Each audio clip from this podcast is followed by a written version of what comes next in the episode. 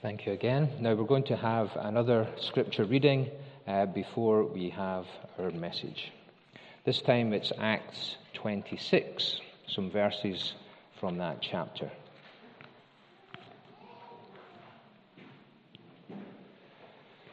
Verse 1 So Agrippa said to Paul, You have permission to speak for yourself.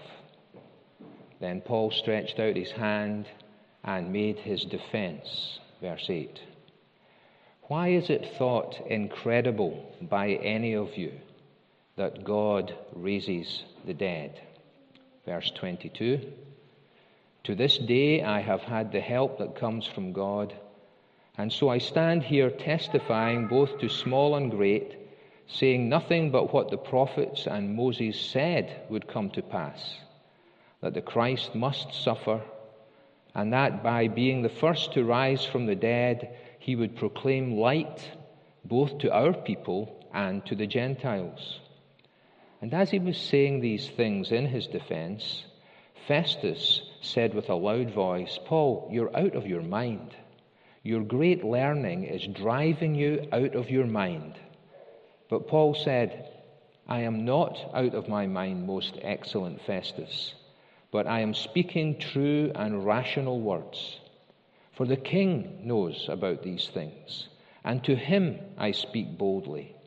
For I'm persuaded that none of these things has escaped his notice, for this has not been done in a corner. King Agrippa, do you believe the prophets? I know that you believe. And Agrippa said to Paul, In a short time, would you persuade me to be a Christian?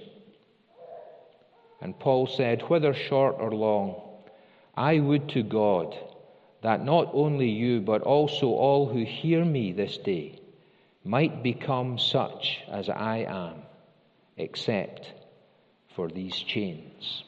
Amen. May God's word uh, touch our hearts today. I attended an online seminar uh, this last week, and I jotted down some notes as I was listening. And I also wrote down some questions as I was listening for two reasons.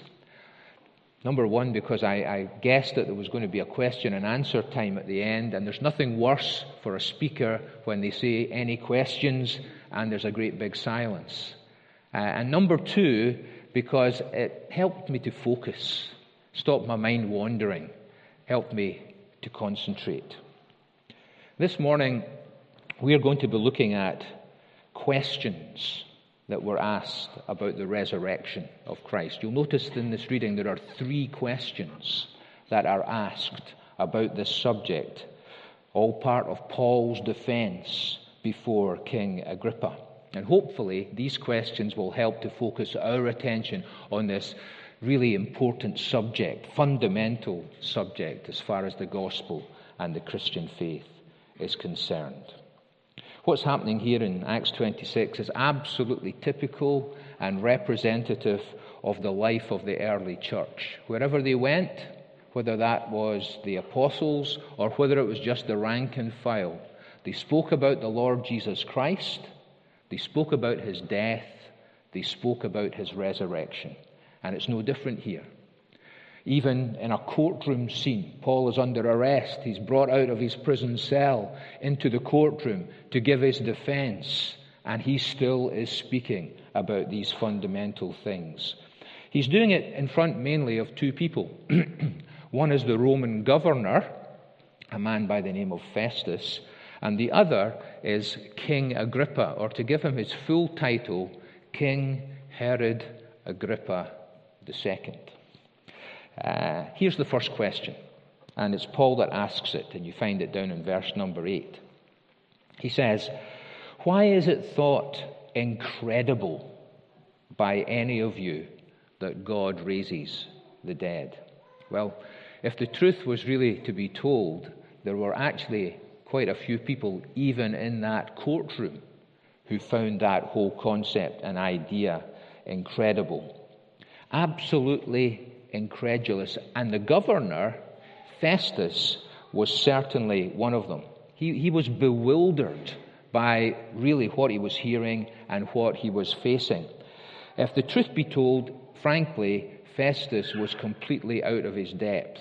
Now, just to give you a little bit of historical background, if you turn your uh, Bible back to chapter 25, verse 1, uh, you'll see there that Festus had only just arrived in the province by a matter of days. Three days, it says, at that point.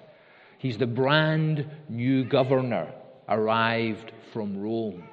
And he has inherited the prisoner Paul from his predecessor, a man who was called Felix. And Felix had succeeded Pontius Pilate as governor of the area. And so, in short period of time, you have Pilate, you have Felix, and you have Festus as the Roman governors. And all this is taking place not in Jerusalem, but up in the Mediterranean coastal town of Caesarea, which is where the governors took their residence. It was cooler because of the, the sea breezes. And he really just doesn't know how to handle this situation, and he's relieved when a courtesy call from King Herod Agrippa takes place, because Agrippa is well acquainted with religious culture, customs, and affairs. Now, again, a little bit more history here. There are a lot of Herods that are mentioned in Scripture, and he is one of them. Let me just try and help you here. His, his, his father was the Herod of Acts chapter 12, who put to death James and who arrested Peter. His grandfather is the Herod at the birth of Christ who slaughtered the children. And his uncle is another Herod who beheaded John the Baptist.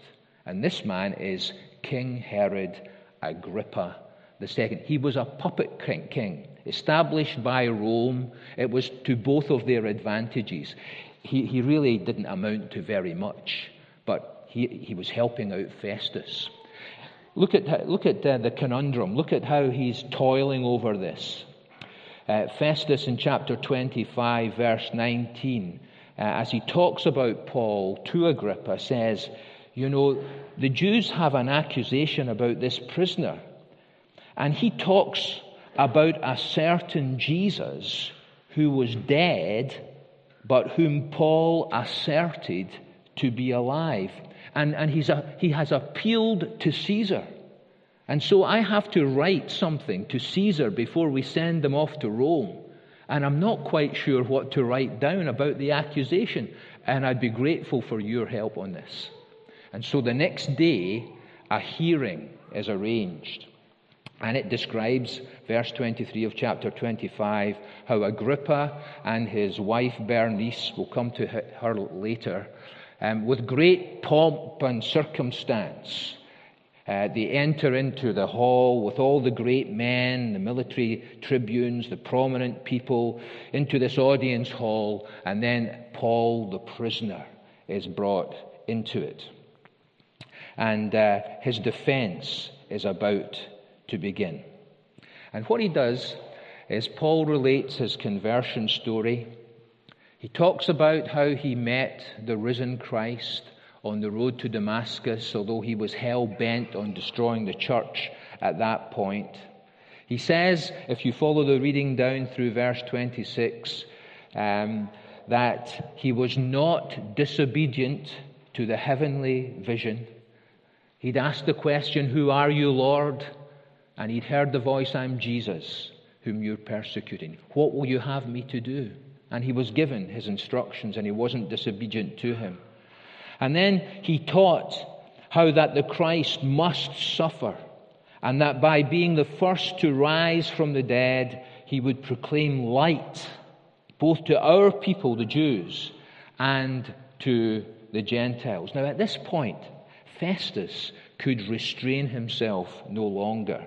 And in verse 24, he, he shouts out in the middle of the proceedings and he says, Paul, you're, you're, you're off your head.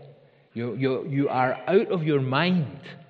You know, your great learning has, has made you mad. This is all complete nonsense. I can't believe that you're talking about this kind of thing. And you can just see him shaking his head and rolling his eyes as Paul gives his defense and he talks about the resurrection. And it's at this stage, uh, in, in response to this outburst from Festus, that Paul asks the first question Why should it seem incredible to you? Why should it seem incredible that God can raise the dead? Now, let me try and paraphrase for you how that question was answered. And it's perhaps a question that many people need posed to them today. Because many people too think that even what is being celebrated across the country on Easter Sunday morning is something that's incredulous and incredible and it's just madness. That question comes though, why should it be incredible that God can raise the dead? If God is God, if God is the, is the great, powerful creator of the universe and creator of life, who sustains everything, who brings the seasons round, and the, the daffodils and the crocuses and the lambs and everything else, it's all due to the hand of God. If He can do that, why would it be incredible that God cannot raise the dead? I mean, if you were to take some of the people from the first century up into our day and age and introduce them to medical science and show them somebody who's in a diabetic coma and somebody jabs them with a needle and a little while later they sit by, back up again, almost like a kind of resurrection.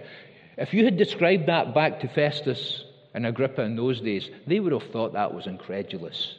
They would have said you were out of your mind. If these things can happen, why is it incredible that God cannot raise the dead? That's the first inference. Secondly, to paraphrase him, he says, You know, this is what the entire Old Testament scripture has taught. The whole of the Bible attests to this Moses and the prophets, and there are so many instances. You go back to Acts chapter 2 and Paul's uh, great sermon there and look at all the quotations that he puts in there about the resurrection. You will not abandon my soul to Hades or allow uh, me to see corruption from the, the, the Psalms. The Lord Jesus himself predicted his resurrection and quoted, um, just as Jonah was three days and three nights in the belly of the whale, so shall the Son of Man be three days and three nights in the bowels of the earth. I go up to Jerusalem and I will, be, I, I will suffer there, and on the third day I will rise again. The whole of the Bible, from beginning to end, is not just talking about the death of the Messiah, but also about his resurrection as well. And then, thirdly, Paul was a witness, and he was not the only witness to the risen Christ. Many who, who initially themselves were skeptics, like Thomas, I will not believe unless.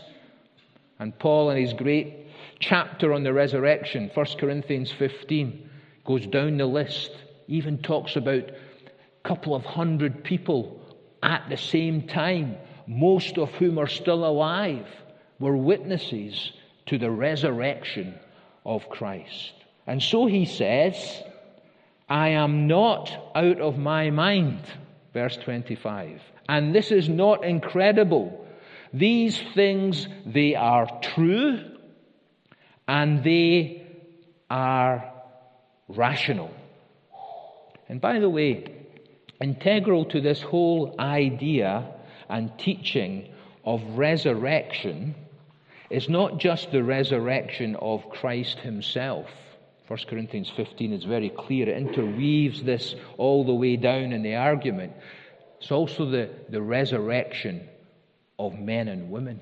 Because Christ has been raised, people will be raised as well. For the believer in the Lord Jesus Christ, Christ is the first fruits of those that sleep. And we can sing, Because He lives, I can face tomorrow. Because He lives, all fear is gone. Because I know He holds the future, And life is worth the living because he lives. One of the verses of that hymn, I think, goes on to say, And then one day I'll, I'll cross the river. I'll fight, I'll fight life's final war with pain. And as the gates of death give, view, uh, give way to victory, I'll view the lights of glory and I'll know He lives. It's got immense implication for the Christian. The Lord Jesus said to Mary Magdalene, I ascend to my Father and to your Father, to my God and your God. But it has also implications for those who are not believers in Christ. There is a resurrection of the just, there is a, a resurrection of the unjust. When Paul spoke in Athens to the philosophers there, he said that God has appointed a day in which he will judge the world in righteousness by the man whom he has ordained. And he has given testimony to this in that he has risen, raised him from the dead. So, to answer the question, this is not incredible, it's logical, it's rational, it's true, if only people are prepared to have an open mind, to read the Bible, to consider the message. In fact, he turns from Festus to the king, and he says in verse 26 The king knows about these things. Wasn't, they haven't been done secretly, not hidden away in a corner. And now comes his second question, which is addressed to Agrippa. And he says to him in verse number 27, he says, King Agrippa, do you believe the prophets? I know that you believe. And this is the question, isn't it? Do we believe the Bible? Do we believe the Bible as the Word of God Himself with His message and its truth?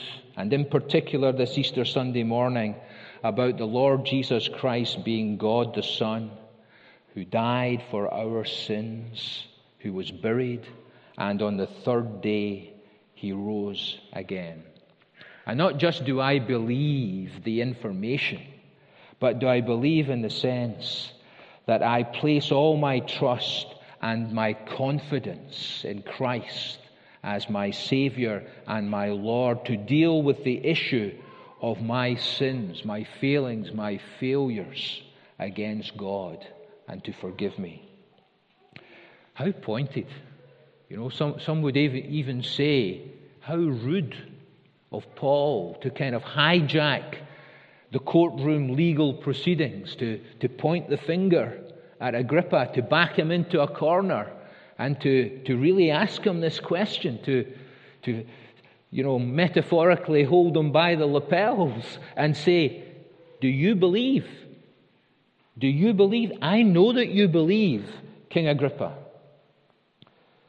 And yet, I think, you know, we do people, and we certainly do the gospel, a great disservice at times by being too vague and not being direct and not making it clear enough that every one of us, of course, has to personally answer that kind of question for ourselves. Because either we do believe or we, or we don't believe. And whoever believes in him shall not perish, but have everlasting life. But again, there is a bit of a conundrum here, because Paul knew that to some extent, Agrippa believed. I know that you believe. And yet, he is not fully persuaded. And he doesn't step forward to become a Christian. And the reason that happens is because of something else that affects his ability to process the information that he knows to be true. This is where his wife comes in. This is where Bernice comes in. Because Bernice is not only Agrippa's wife, she is also his sister. And they're living in this incestuous relationship that, in fact, at the time, according to Josephus, the historian, was, this, was the scandal of Rome at the time. And this is the thing, this relationship, the implications of being a Christian, of following Christ, despite knowing it's true, prevents him committing himself to Christ. He doesn't want to lose her, he doesn't want to give her up. He wants to continue to be with her, and she is more important to him than following Christ. And that's why, despite the pointedness of that question, he does not follow through. And you know, that kind of thing still happens today. People who know, who've been brought up, who've heard things from the Bible because of relationships and life, narratives, they, they're kept back and they hold back and they don't commit in full, true, genuine belief in our Lord Jesus Christ. The final question, not asked by Paul, but asked by Agrippa. In such a short time, would you persuade me to be a Christian? You trying to convert me, Paul? You know, in your little 10 minute, 5, 15 minute defense here in the courtroom? You think that's enough to persuade me to become a Christian? Some people have been persuaded the first time that they've ever heard the gospel message. You, you read about it in the book of Acts, the Ethiopian eunuch, and others. Others have heard the gospel for years and have never responded to it. But it is possible that in one moment, a moment of clear decision that people can choose to confess Christ as Savior and Lord and place your faith in Him. And in doing that, you would become a Christian. You know, that was a derisory term in the first century. You know, it wasn't meant to be a compliment, little Christs, you know, these people. And today, of course, it's, you know, the water is muddied as well. What does that really mean? It's got political overtones some, some places. Some places just a kind of ethnic description. In the real biblical sense, a Christian, of course, is someone who confesses Christ as their Savior and their Lord and who follows our Lord Jesus Christ in commitment uh, to Him. It's like Paul saying, You know, I wish you were like me, of course, apart from these chains. I wish you were like me. I am persuaded, I am convinced 100%, as he put it somewhere else, I know whom I have believed, and I am persuaded that he is able to keep that which I have committed unto him against that day. And of course, it's good for us to ask ourselves that question Am I persuaded? Am I persuaded of Christ? So, questions. Questions about the resurrection. Why should this be incredible? Do you believe? Are you trying to persuade me to become a Christian? Questions that should be answered and answered by us all. 35 years ago, yesterday, I was asked a question. The question was, Will you? And I answered, I will. And I'm happy to say that Angela gave the same answer to the same question. Uh, a little longer ago than that, I uh, stood in a tank of water and I was asked some different questions the night of my baptism. And I was asked, do you believe that Jesus is the Son of God? And have you received him as your personal Lord and Savior? And I answered, I do, and I have. And on my confession of faith, I was baptized. And I knew what that baptism symbolized that it was partly about resurrection, being united with Christ in his death and in his resurrection. Dead to the old world, the old life, and living a new life, a life raised with Christ, a new life of righteousness and holiness, a life that should be like Christ.